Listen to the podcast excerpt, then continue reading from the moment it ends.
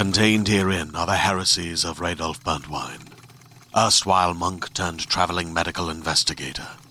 Join me as I uncover the blasphemous truth of a plague ridden world that ours is not a loving God, and we are not its favored children. The Heresies of Radolf Burntwine, coming January 2nd, wherever podcasts are available.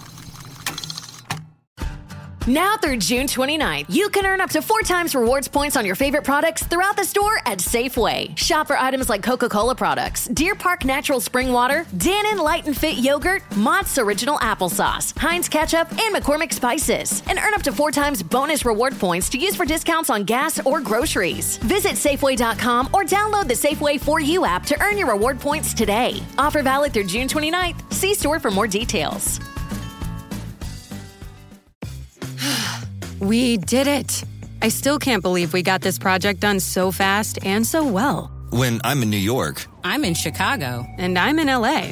But we're making it happen in Miro. Together. Our best work just happens faster on Miro's collaborative online whiteboard. No more scheduling meeting after meeting for work that could happen from anywhere. Whether it's getting design feedback here, mapping timelines here or brainstorming next steps here. It all just happens on the Miro board. Exactly. And it's nice not having to wait an entire day to get sign off from this guy. Hey! Well, it is true. See how Miro users save up to 80 hours every year by meeting less and doing more. Get on board at Miro.com. The first three boards are free forever. That's M I R O.com.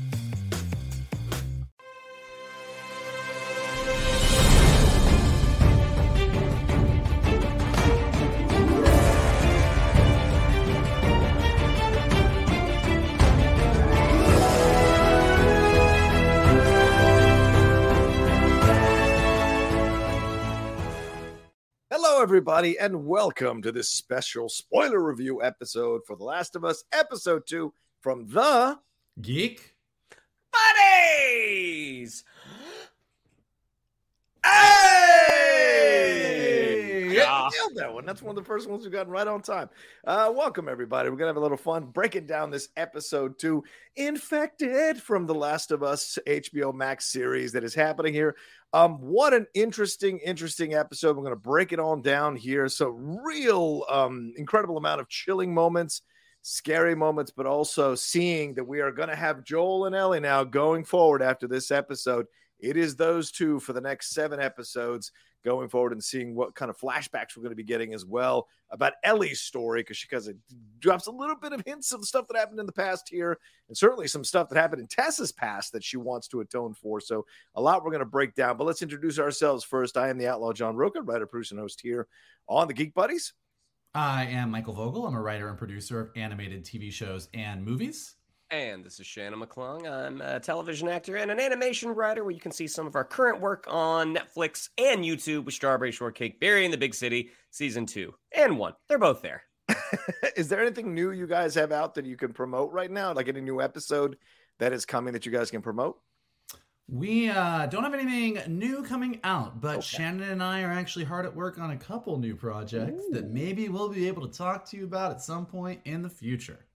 Oh, okay. All right. I'd like to get the contract done to have the Spanish version of these done. I will actually put the contract down. So, but, uh, anyway, we're going to jump S- SBN. SBN. El Ocho.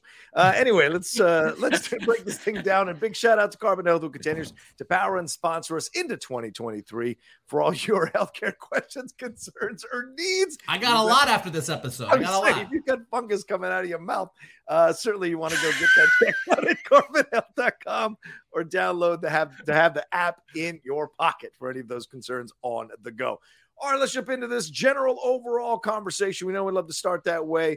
Mike, we'll start with you. We got so much here. We had a little bit of a back um, at the start of a little flashback to 2003 to Indonesia, seeing a scientist who discovers this uh, because of the military there, keying her into what is happening to this person, says we need to bomb everything around here. Uh, then we go back to present day for the show, and we see more of Ellie and Tess and um, and uh, uh, Joel, Joel, there, and we see what happened. We see more of the people, more of the infected people there. We see the journey going on, and Tess sacrificing herself, leaving Joel and Ellie together by the end of the episode. So a lot happened here. We got a little bit more of the background, Ellie, as I mentioned earlier, a little bit more of what Tess might have done, but also this glimmer of hope. Tess sacrificing herself, making Joel commit to her that he's going to take care of Ellie because maybe they can do something to turn this entire thing around and absolve themselves of some of the sins they've committed over the last 20 years to stay alive and be a part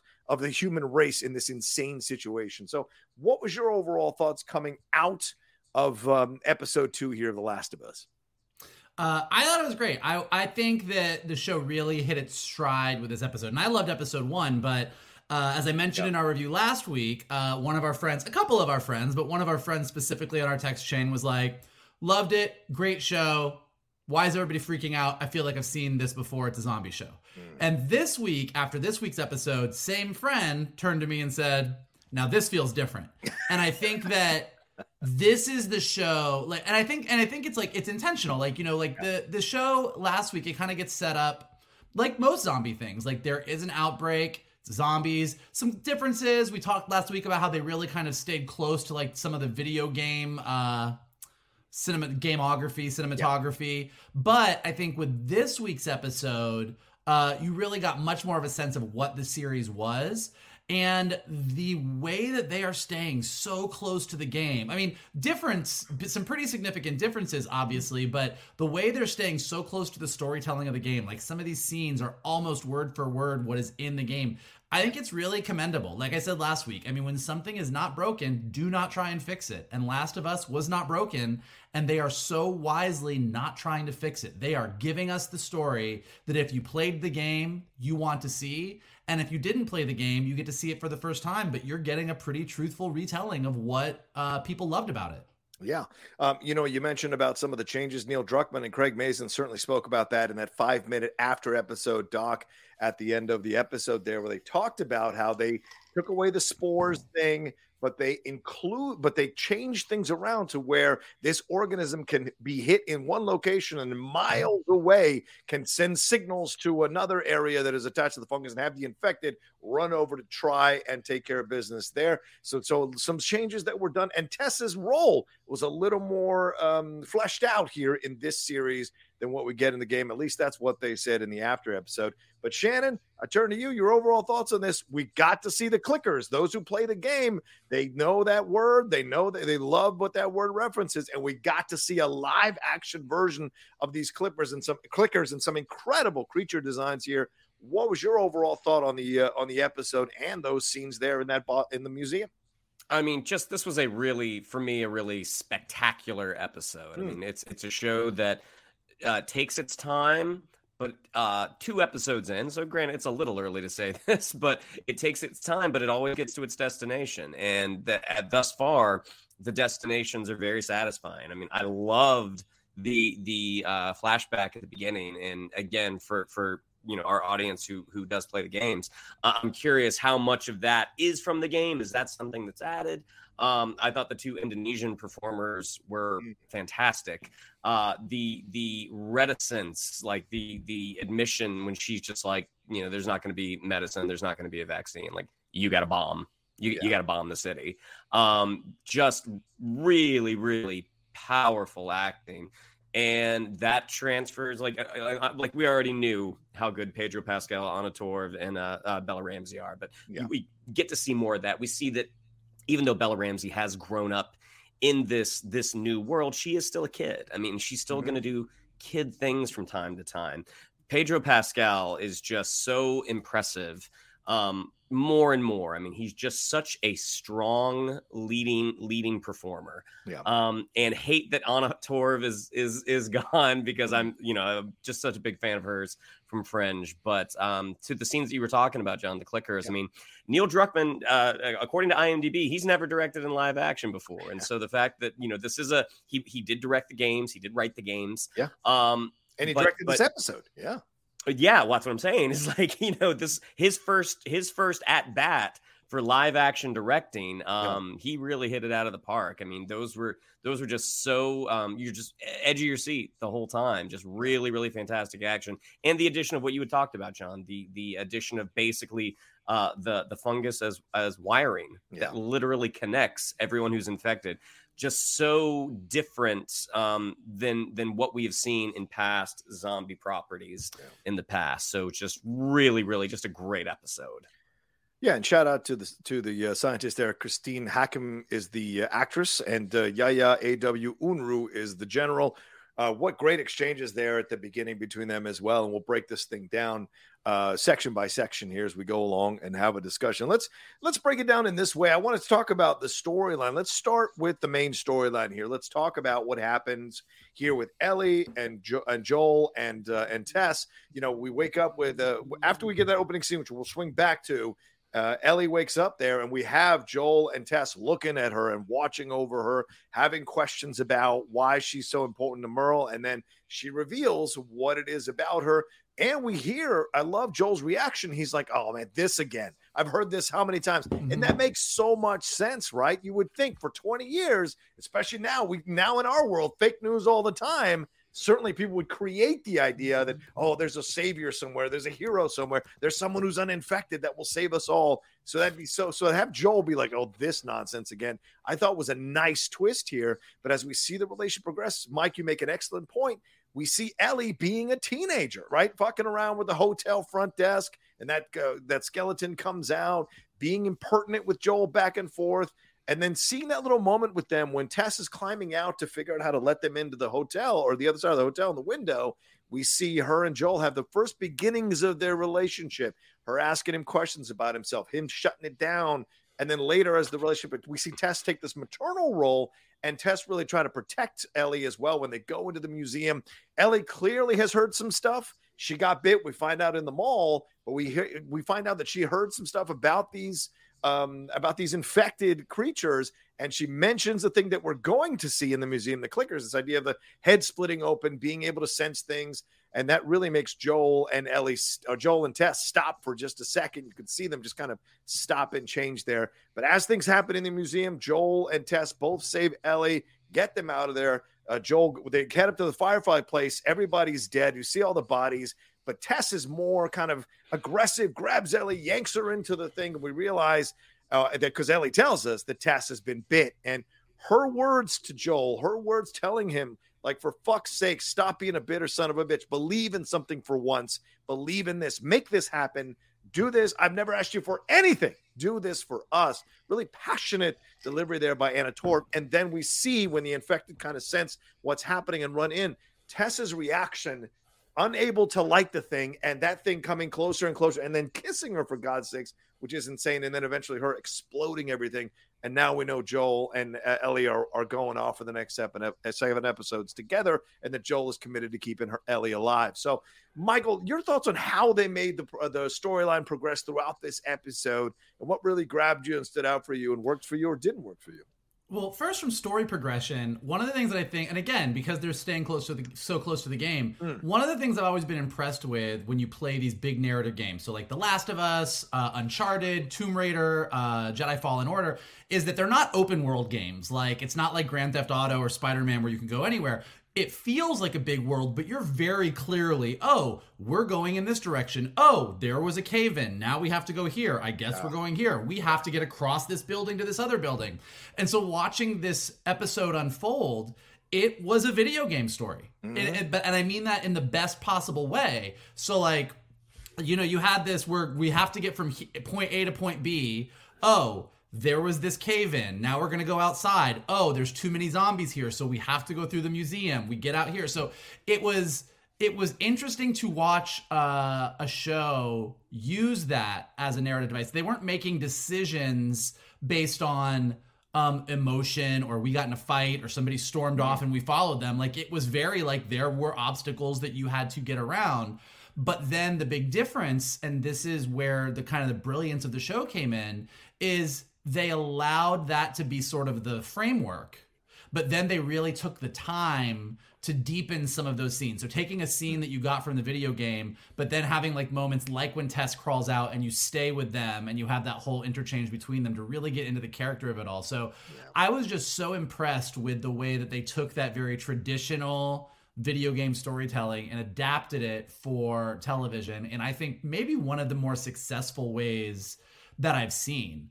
Um, and I think what that allowed you to do is you just got to spend this whole hour with these three characters and really just sink into stuff. Like what's really great is again because you have the source material to draw on, they know these characters. The creative team knows these characters, so you're getting these little hints about things yeah. um, along the way. That if you and and it, and it works for both. Like if you've played the game and you've read some of the comics and you've read some of the other materials, you know what Ellie is talking about when they're asking her about when she got bit. You mm-hmm. know certain things, like you know things, and you oh that's what she's referencing. Oh, she's talking about that.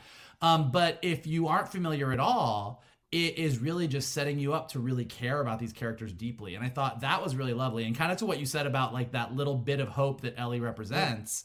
I think this is like, I mean, this is what this is the reason that we love zombie apocalypse stories and post apocalyptic stories and stories where everything has gone to shit.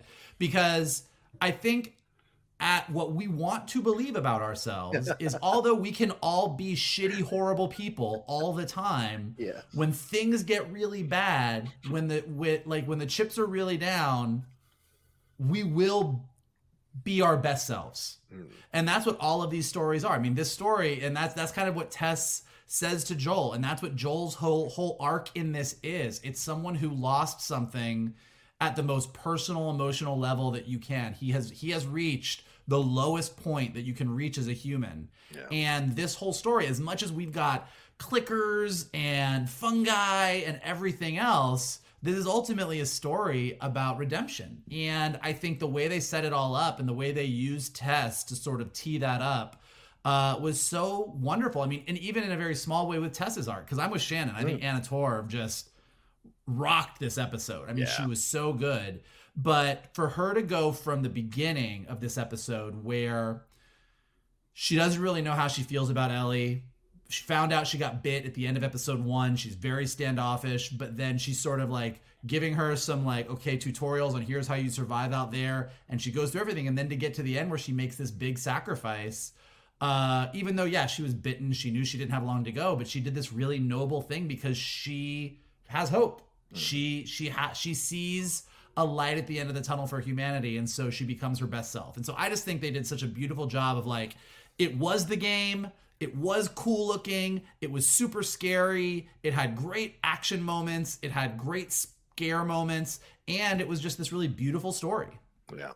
Yeah. I don't know if it was Neil Druckmann or Craig Mazin who said it, but they, they, they purposely and intentionally wanted to make Tess eh, be the one that opens the door to so that seeing Ellie and the fact that she survived and got bit a second time and nothing happened that it reawoken something in Tess that had been dormant for so long, believing again, believing yeah. In the possibility of turning this around. So I like that that was a real subtle thing running through the entire episode. Shannon, your thoughts on how they handled this relationship between the three of them and what how it progressed through this episode in the conversations, in the back and forths, and then boom, right at the end where we see Tess sacrificing herself so that those two can live. I mean, it was all pretty beautifully laid out. I mean, I don't think it's an accident. Like, I don't know if this is from the game, but uh, that the opening shot of Ellie, she's literally sitting in the sunlight. Like, yeah, she's literally the light at the end of the tunnel. Um, but then when you look over and you see uh, Joel and uh, Tess in the shadows, you know, ready to shoot her if if if she if she twitches. Um, just the whole interplay that they had. I mean, the moment where you see that Ellie's smart and she's just like, you know, she has chicken. And they're and she's like, oh, yeah, they get it from smugglers. I guess not you guys. I mean, Bella Ramsey, she made such a splash in Game of Thrones. Yeah. And to see that she is not a a one hit wonder, that she is going to have an incre- another incredible HBO role under her belt. Um, the moment that she says, uh, you know, I have an extra hand, and they're like, "Yeah, no way." And she's like, "Great, I'll throw my fucking sandwich at them." like that's just, it's just so so funny. But then you see the the slow bond that is being built because even though Tess says like we're not good people like we've done a we've done a lot of bad stuff to yeah. survive as they're walking across the bridge as they're getting into the city um you see Pedro Pascal have a little bit of a smile at one point and you imagine that in this this dark dark world where there's just no glimmer of hope that that guy probably hasn't smiled in a long time mm. and being around a kid and, and, having this sort of almost familial type uh, interaction that that is giving him a little bit of hope. I mean, I did think it was funny the Pedro Pascal moment where he says, "Oh, this again." I mean, it was a total Mike Kalinowski moment. Uh, of God, here we go with the Savior. Here we go. like I literally saw our friend on oh screen for God. a second. but then also the way that they're laying out exposition, like they're doing a lot. They're they're doing a lot of expository work um, but not but it doesn't it doesn't feel like exposition i mean mm-hmm. at the beginning you know the, our doctor says you, got to bomb the city they see it they see a crater uh, was this when this happened was this when this happened i mean just the way that they're able to like with the the the chat with joel and ellie when she's asking hey so what's with you and Tess pass right. i mean just right. so it's just so well done i mean a lot of times in things that aren't handled as as uh, deftly exposition can feel like here's this thing that's going to come back in 45 minutes and it's right. it just hits you over the head somehow palpatine returned Pay Sorry, no attention to, to, the jars in the window. No you took me back to 2019 for a second. I almost lost my mind. Um, but but everything that uh, uh, Druckmann and Mazin are doing thus far, along with their yeah. their production team and their and their their writers, um, it's it's it's kind of paying off in spades, and it it just it seems it seems like they have a very sure hand guiding this story. I think you make an excellent point. There's a way to do exposition that is awkward and clumsy and obvious, and there's a way to do it in conver- even in conversation. It can be clumsy, awkward, and obvious. And there's a way to do exposition and conversation that's subtle, makes sense within the framework of what you've constructed. And certainly, we saw that come as you mentioned the, the payoff of the bombing uh, you know, Tess says they bombed most of the major cities. It worked in most of them, not all of them. And we, so we understand that that is a, an element of this that's connected to the opening scene, which we will talk about in a little bit. But yeah, I thought that was all really well done. Getting some more of the background on Ellie, hearing some more of the background with Joel and Tess, all of that and the way it plays out, I thought really fit into the nice pieces and gave you enough of a mystery, right? That's the key. You guys mm-hmm. know as you guys write stories, the key is to keep people kind of hook on the hook and learning a little bit at a time, a little bit at a time about these characters, and then the payoff comes when you get that whole uh, background, back, uh, yeah, background on them, and then boom, it leads to something that's currently going to happen in the show. So I thought all of that was uh, was really well done how they constructed all. And Ellie, I like the way that they walked this line with Ellie. She is not a damsel in distress, even though she does need to be protected and taken care of because she's not aware of the outside world that much in terms of experience but she's got this desire to do things. Her just walking across the ladder like it's no big deal. When they're both like, "Oh, be careful!" It's, she's like, "It's just wood. What the fuck? It's not a big deal." So her, you know, her instincts to not be afraid of certain things and go headstrong, head forward into it will pay dividends, both positive and negative, as the show goes along. But it'll add to the conflict and hopefully lead to some enjoyable scenes in the show as it goes along. It's one I love that they walk that line. Not an easy line to walk to make her still someone you need to protect, but also someone who's got their own mind about everything. So that's a good thing.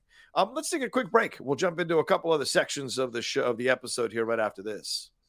Do, do, do, do, do, do, do, do.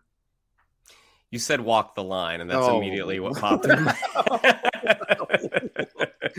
All right, let's go into um, let's talk about the opening scene. Let's let's talk break that down. What an opening scene we got here uh, with this. Uh, oh, I got to get her name, but the professor here, Ratna Pertiwi, is is the, the professor there, and uh, she is a scientist. She is having lunch. The general, General Agus Hidayat, comes in and he is like, "You got to go. We got to take you." And you see the fear, right? Because you probably sense in some countries they don't have to like go through all the rigmarole. They just grab you, throw you in the back, and you're worried about what might happen. She's a little nervous. She's saying, "Are you sure you've got the right person?" He recites her resume. They head to this lab then uh, we see him w- walk her up into this uh, uh, beaker. Oh no, not beaker, whatever it is, uh, micro microscope, and says to her, "It's been a while since I've done science." And says to the woman, the woman's about to tell her what's in the slide, but she's he's like, "No, don't say anything. Let her look." And she says, "What is this? This is why is it this way? It's a human thing. Why is it being kept this way?"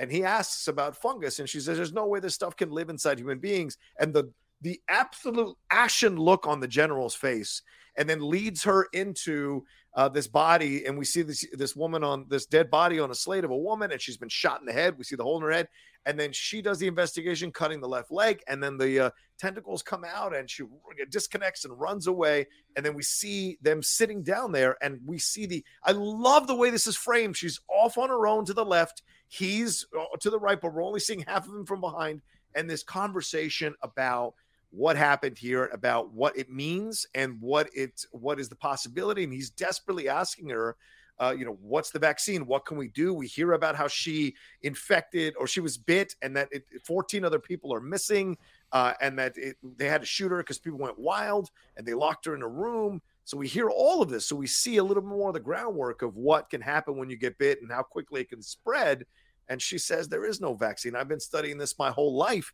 There is no vaccine. And she deathly says, Bomb the whole city. You've got to bomb the whole city when he asks what he should what they should do. And then she breaks and says, Can you take me home? I want to be with my family. Just basically saying, I know this is the end and I want to be with them when it's the end. So, Shannon, I go to you next. On what did you think about this entire opening sequence before we even got to the, you know, opening titles and credits? What'd you think? I mean, again, beautiful opening. Uh, not really knowing the political climate climate of Indonesia. Um, yeah. When that general comes in, and you see, you can hear a pin drop in, yeah. in the in the restaurant where they are. You see yeah. that that group of four, those four that those four folks who are looking over, being like, "Oh, what's going to happen?" And they very clearly know who who they're getting. And like, obviously, we don't see it happen, but she she clearly doesn't resist. She hasn't said much until she says, did I commit a crime? Yeah, and then like, nope, nope, you didn't. We just, you know, we need you, we need you to come to this place. And as you said, John, I mean, the the look on her face as she goes in and sort of that, you know, uh, that that that that giant suit with the panel in the front and pulling the you know the tendrils out of the mouth, slicing the leg, and just that surrender uh, of of her saying, you know, I've I've seen this all over, like uh, uh, we're, we're toast. I mean, yeah. there, there's there's nothing there is nothing you can do. And him being a good military man is just like, well, no, like, well, what about a vaccine? What about medicine? Like someone someone that is trained to ask questions that they don't have a lot of knowledge of um, and just the the utter just again the surrender that she has on her face of like I, I would I would like to go home.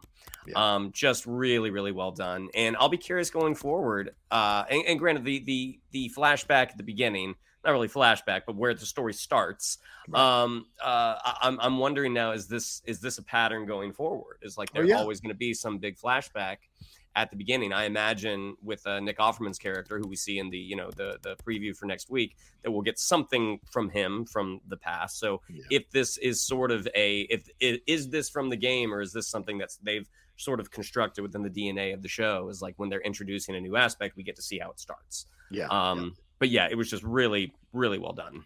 And we're here in terms for me that I, I don't really I don't know mycology. I didn't know Ophiocordyceps. I didn't know what those meant, so I had to look those up and kind of understand what her expertise is, and that added even more weight to what I was watching when I rewatched the episode. Mike, what did you think about this opening? You know, like uh, Shannon mentioned, the last uh, in the season premiere, we had that great opening with the two scientists there debating about fungus versus uh, virus in that kind of situation there. And then we get this opening to really send the chills down our spine about how desperate this situation became and that they actually did bomb these cities. So, what did you think about this opening in terms of laying the groundwork, even more so of how terrifying the situation was? I mean, I think it's really effective. I think it's also not. I don't think either. I don't think either the scene in the first episode or this episode are from the game. Um, in fact, I think in the game, uh, Indonesia is not where everything started. I think it's I think it starts in the spores come from like South America somewhere, I believe.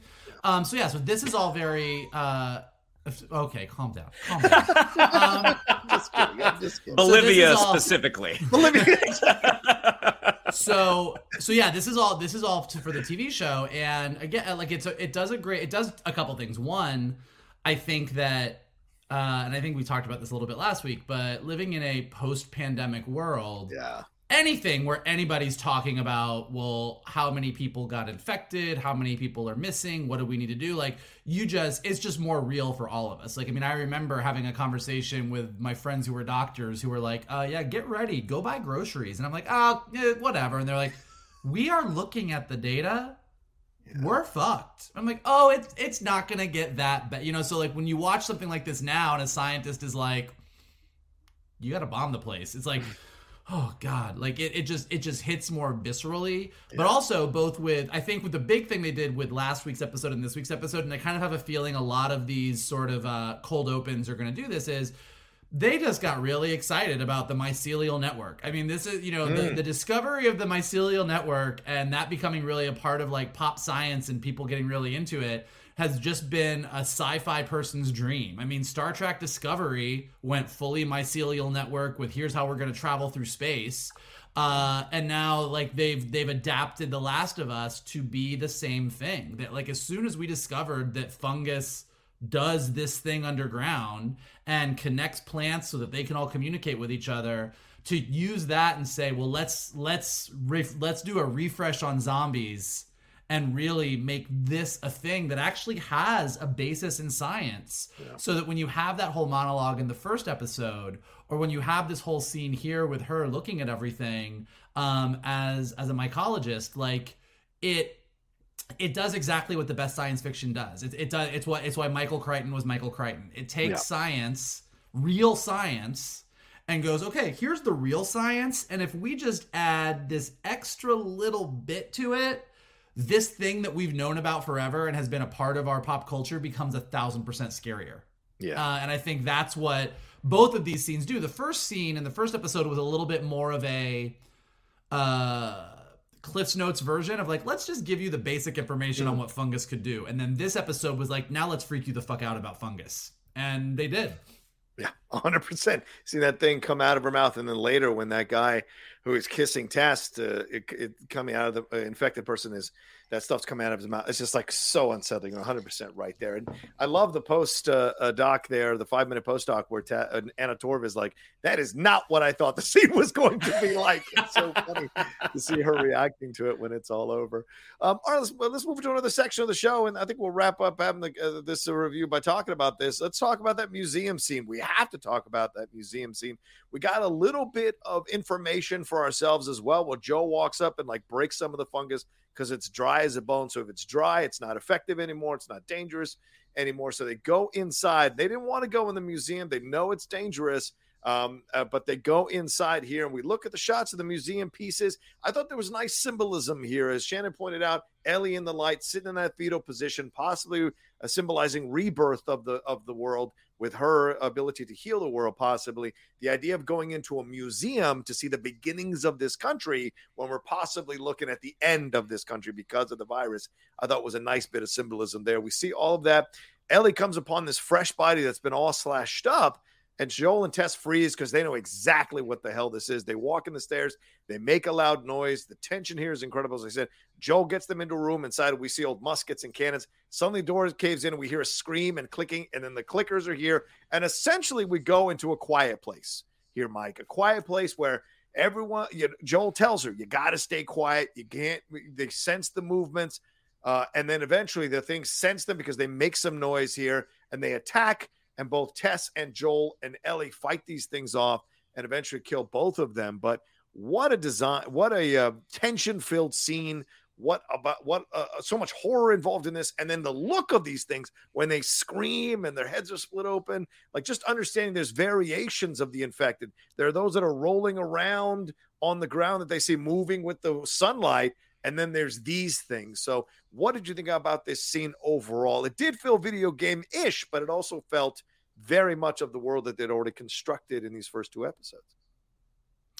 Um, yeah, well, I mean, I think that it it, it is video gameish, but in all the best ways. Again, like anyone who's played a video game, you've I mean, and it could be like a zombie game, it can be Batman, it can be Spider Man. You've done like the stealth thing. You've done yeah. the thing where you are like, okay, here's the bad guys, but as long as I'm crouched and I move slow, I'm not going to get spotted. And if I stand or move too fast, they're going to see me. And then they make that horrible noise and run at me and you scream. Like it, it is like, again, it's, it's the, I'm going to probably say this every episode that we review, mm. but I think for so long, what video game storytellers did was looked down on by other storytellers. 100%. And this is taking all of the best parts of playing a video game and bringing it to television in a way that enhances doesn't detract. It it's like, hey, if you played The Last of Us and you had to sneak around a room and hide from a clicker, you know how scary it is. Now we're going to show you on TV and we're going to do it the right way. Uh, so it, it, was great. I also do think you are correct. Um, one of the things that is exactly the same from the game is when they go into the museum. It's a museum about America. Um, you know, it's, it's about the American Revolution, and it's yeah. got all these this these pieces of Americana.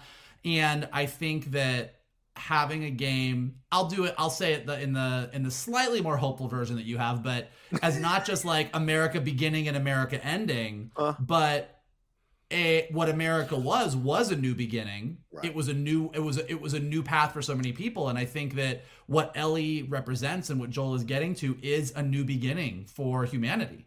Good point. Um so i think that there is the the the beginning of something and the end of something but there's also a beginning and a new beginning. And i think that that's kind of what that all represents. So i'm i'm, I'm i love uh, again the care that was taken with that choice in the video game the fact that that was kept for the tv series. And i think that there's going to be a lot of stuff like that as we go through these episodes. Because again if they keep with this pacing which i very much like you get your thrills but you also have the time to really soak in the world including these little details in the background. Yeah. um, i'll just say the clickers holy shit they're scary like finding new ways to scare us. And again, this is why The Last of Us as a game was so good, but finding new ways to freak us the fuck out is great. And um, this was a little bit Quiet Place, a little bit Walking Dead, a little bit Raptors in the Kitchen in Jurassic Park, and it was all thrown in a blender and put on screen. And I'm like, yeah, this works for me. And just some of the ways they framed stuff. I mean, there's this one great shot, like Pedro Pascal kind of runs away and he's kind of trying to reload his gun and he's moving yeah. there and it's and the camera is just right on his face. And then you just hear the clicking inches away. And you don't even necessarily need to see that like you like there's just that sense of like it could be right up on you and as long as you don't move you'll be fine. But how hard is it not to move when like fungus face is right up in your shit? Like it it's uh it was horrifying. It was great. Very effective yeah, and maybe even more of the symbolism there in the museum. You know, we fought against an oppressive force to be a country in Britain and you know King George and all of that. And then you see, so maybe that spirit is what they're going to need to fight against this oppressive force of the fungus. We shall see. Shannon, your thoughts on this? I mean, how did the action work for you, and also the design of these clickers uh, and this entire sequence here, the way it's slowly built into this explosive scene on the second floor. Well, I think this is the advantage of having the director of the game direct that episode. Great point. Great because. I mean, I, I think I think he probably played that version of the game so many times, and he figured out the best, most thrilling way to have this scene. Because you know, when you're playing a game, I don't know about y'all but but when I'm being uh, uh, swarmed by clickers, I don't look nearly as cool as the people on TV. There's a lot of me running in circles and jumping, jumping, jumping, shooting this way and that way. Um, so he got to do this, abs- you know, absolutely the way that he wanted to, the way that he envisioned. Um, I-, I thought it was really cool in the little blurb after the episode. I believe it was Craig Mazin um, who had said that they the the performers playing the clickers were fans of the game. Yes, like these were these were yes. actors, but they were also fans of the game, and so they they had an idea. They came in with um, a good bit of knowledge about how these things should look. Um, yeah, the the action was great, and again, looking at it from Ellie's point of view, like she's heard, these are the boogeymen. You know, I mean, th- these are the stories that she is she's heard. I mean, she's been bit before, but she's never seen one like that and you know we had seen it in the trail like little glimpses and again because when i played the game i didn't get this far i didn't play it that long um actually seeing how the head has split open how it mm. absolutely just r- removes the last vestiges of humanity that these things once had like that you get rid of the eyes it's just this globular fungal mess and that clicking sound. I mean, every few years, someone comes along and does something different with zombies. Like 28 days later, like I believe they were the ones that introduced the running zombie, yeah. um, World War Z for all the issues that it had. I mean, they had some really, really cool moments with their zombies, kind of that, you know, that chattering of the teeth. This clicking sound that they make, it's so it, it's just such a great uh, uh, uh, uh frightening touchstone that yeah. when you hear the that sound it's like oh that is the worst i mean it's it's like the rattle on a rattlesnake mm. you you know that danger you know danger is close so i thought the the everything in the scene was just handled really really well and because i think we're so caught up in it um it took me a second to realize that tess was bit i mean i think i mm. I, I i got it i got it for a moment before um before ellie announced it but I was like, you know what? We were just with Joel and oh, she's bit because Anna Torv's a guest star. She's not a regular in this. Um, so I thought the the way that they handled that was was really really well done. Again, the the advantage of having the director of the game as a part of your creative team. Yeah. I also thought that line that she says to him near the end there when she says, you know, our, our luck was going to run out at some point you know, how many of us have said that once we got COVID after two years or two and a half years? We so taking that line and really adding weight to it for real of what something that could affect potentially affect our lives would uh, how that uh, the reaction to it I thought was really well done as well. Yeah, I enjoyed the entire sequence. Really great. I mean, I was on the edge of my seat the whole time. And you're right. No, Mike no, and Shannon, no one would look that cool. No one would look that cool when that shit is going down. You're so freaking out inside. So I thought the way they made that work really well. And the fact that Ellie wasn't, she was shaken, but she wasn't fully shaken. She blew it off. She's walking across it like she's got steel to her, even though she's seen these boogeymen come to life now in real life she recovers quickly and she's moving forward. And so that's going to pay dividends going forward in terms of character development for her and the differences between her and Joel. So I thought I thought that was a nice way to kind of give her even more strength uh, after a situation like that. So really enjoyed that all as well. All right, any final thoughts here on this episode as a glimpse of what's coming in episode three here? Uh, Mike, I go to you. Any final thoughts? Yeah, it's it's something that was in the game, almost taken exactly from the game. But uh, you know, to your point about Ellie versus Joel and what this journey mm. is for both of them, uh, there's that great moment after the museum. They get out and they're all standing up top, and she's kind of looking out at the city. Yeah, and she's like, you know, you can't argue with that view though.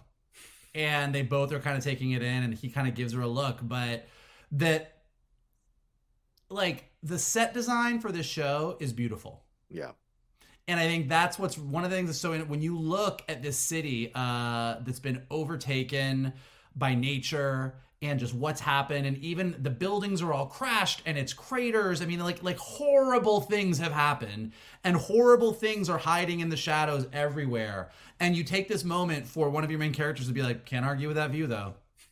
And that there's like beauty even in all of this and that that's what ellie sees and that that's what joel needs to see and uh, again, it just really, because we've all lived through it, it just reminded me of like walking my dog at 7 a.m. Mm. during a pandemic and being like, wow, this world is fucked. But I'm literally walking up the center of Crescent Heights because there is no traffic because nobody can leave. And it's really peaceful right now. Like, like just the fact that even in our like darkest moments, there's beauty there's hope there's all of these things that we do want to hold on to and that like for a show like this that is it's zombies it's scares it's all this stuff to still retain those moments from the game i think that's why this show is going to be so so huge for uh, hbo yeah, almost cathartic considering what we've been through yeah. for the last three years in a way. Uh, Shannon, any final thoughts on this episode as we look forward to episode three here? I mean, just super, super enjoyed it. Uh, you know, HBO has such a great track record, and it's a shame that all of the tumult that's happening at their parent company behind the scenes yeah. could could potentially affect us getting another series like this because had this not you know basically been completed by the time that you know uh, uh, the merger happened I, I would have been afraid that we could have lost it because this was such a this is such a well put together piece of inter- uh, piece of entertainment just such a really well told uh, story. And uh, you know, if you all did watch the blurb, I mean, I always think it's funny that the people who can create some of the most terrifying things we watch are usually like really jolly and, and good natured. like Craig Mazin, you know, like he's a, he's a con- like he started off in comedy, but yeah. but you see like he wrote Chernobyl and now he wrote this, and he just seems like he just seems like your really cheerful uncle who who you know would would, would surprise you with with some sort of dessert. Uncle Craig's here. He brought chocolate cake. Uh, I just think it's such an interesting interesting juxtaposition between what what comes out of their head and how they are in real life. Don't eat the chocolate cake. There's yeast in there, and that yeast is a fungus. So let's just eat the chocolate cake. Let's uh, put that fungus put that fungus cake away. Thank you very much. I don't need it. or it's glowing for Chernobyl. Yeah, exactly. um, yeah, I really enjoyed it. I love that we got a little bit more just kind of slid in of understanding there are some of these infected that live for months or live for 20 years. Now we have two versions so far, two versions of the infected. What we saw rolling around the ground and they can be connected, that it's underground, this connection. But then we've got these clickers. How do you become the clickers versus the infected? I like that we got a little bit more of that as well in the world. And you're right, what you mentioned earlier, Shannon, Anna Torv giving or Tess giving Ellie these uh, um, rules and these this knowledge about how to exist in this world that will come in handy for her as she goes forward. So carrying on the legacy of Tess for herself as well. So a lot of that so uh, worked for me, and that clicker scene and that opening scene, all of it just really good fleshing out of this world. I'm enjoying uh, watching it build uh, as it happens, episode per episode. So looking forward to episode three as well. All right, well there you go. That's our spoiler review for episode two, Infected from The Last of Us. Thank you very much for watching or listening to this spoiler review episode. We appreciate it madly. Shannon, what do we have to tell them? Yeah, I'd like to follow us on social media. On Twitter, it's at geek underscore buddies. On Instagram, at the underscore geek underscore buddies. If you'd like to follow me on social media, on Twitter, it's at Shannon underscore McClung. On Instagram, at Shannon the Geek Buddy. If you would like to follow Mr. Vogel, don't eat the yeasty fungal chocolate cake. It's at mktoon. And if you would like to follow Mr. Rocha, the glowing chocolate cake, it is at the Rocha Says. Mikey if you like chocolate cake, don't come around here because we ain't eating none of it. But uh, here is what you can do for us to help us keep doing what we do. You can smash that like button below, subscribe to Johnny's Outlaw Nation page, check out all the amazing content he's got. Leave your comments below. Uh, what did you think of this episode? What are you excited about? What are you not excited about? Like Shannon said last week, if you did play the game, don't put any huge spoilers so that our fans who haven't yes. read the game can still enjoy it. But short of that, go to town. If you are listening to us on a podcast, go ahead and leave us some comments and some stars so we go up in the rankings. And as always, the best thing that you can do is retweet this video, post it on your socials, send it to your friends, and tell them to hang out with your buddies, the Geek Buddies. Absolutely. All right. Thank you so much. And big shout out to Carbon Health, who continues to power and sponsor us here on the Geek Buddies. Go to carbonhealth.com. If you got any healthcare questions, concerns, or needs, they can do it virtually, they can do it in person.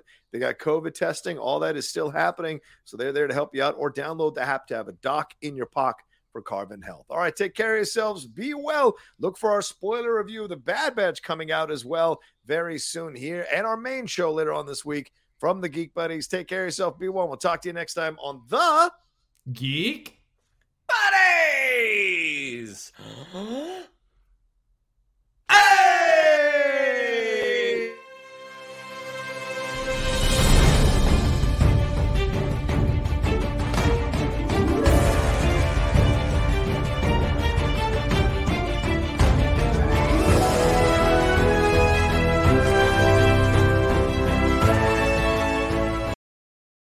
Hey there, this is Justin Bartha. I made a funny new podcast, King of the Egg Cream. It has the greatest cast in the history of podcasts with actors like Lewis Black. I'm torn by my feelings for two women. Bobby Cannavale. You can eat it, or if someone hits you, you can put it on your cut. Melanie Lynskey. I wonder what these marvelous things are that look just like boiled chicken feet. Jason Ritter. I can break things and pick locks and kill people. Michael Stuhlbarg. The whole point is to inspire people that they should make themselves better. Ari Graynor. No, don't whet its appetite. What are you, an idiot? Me, Justin Bartha.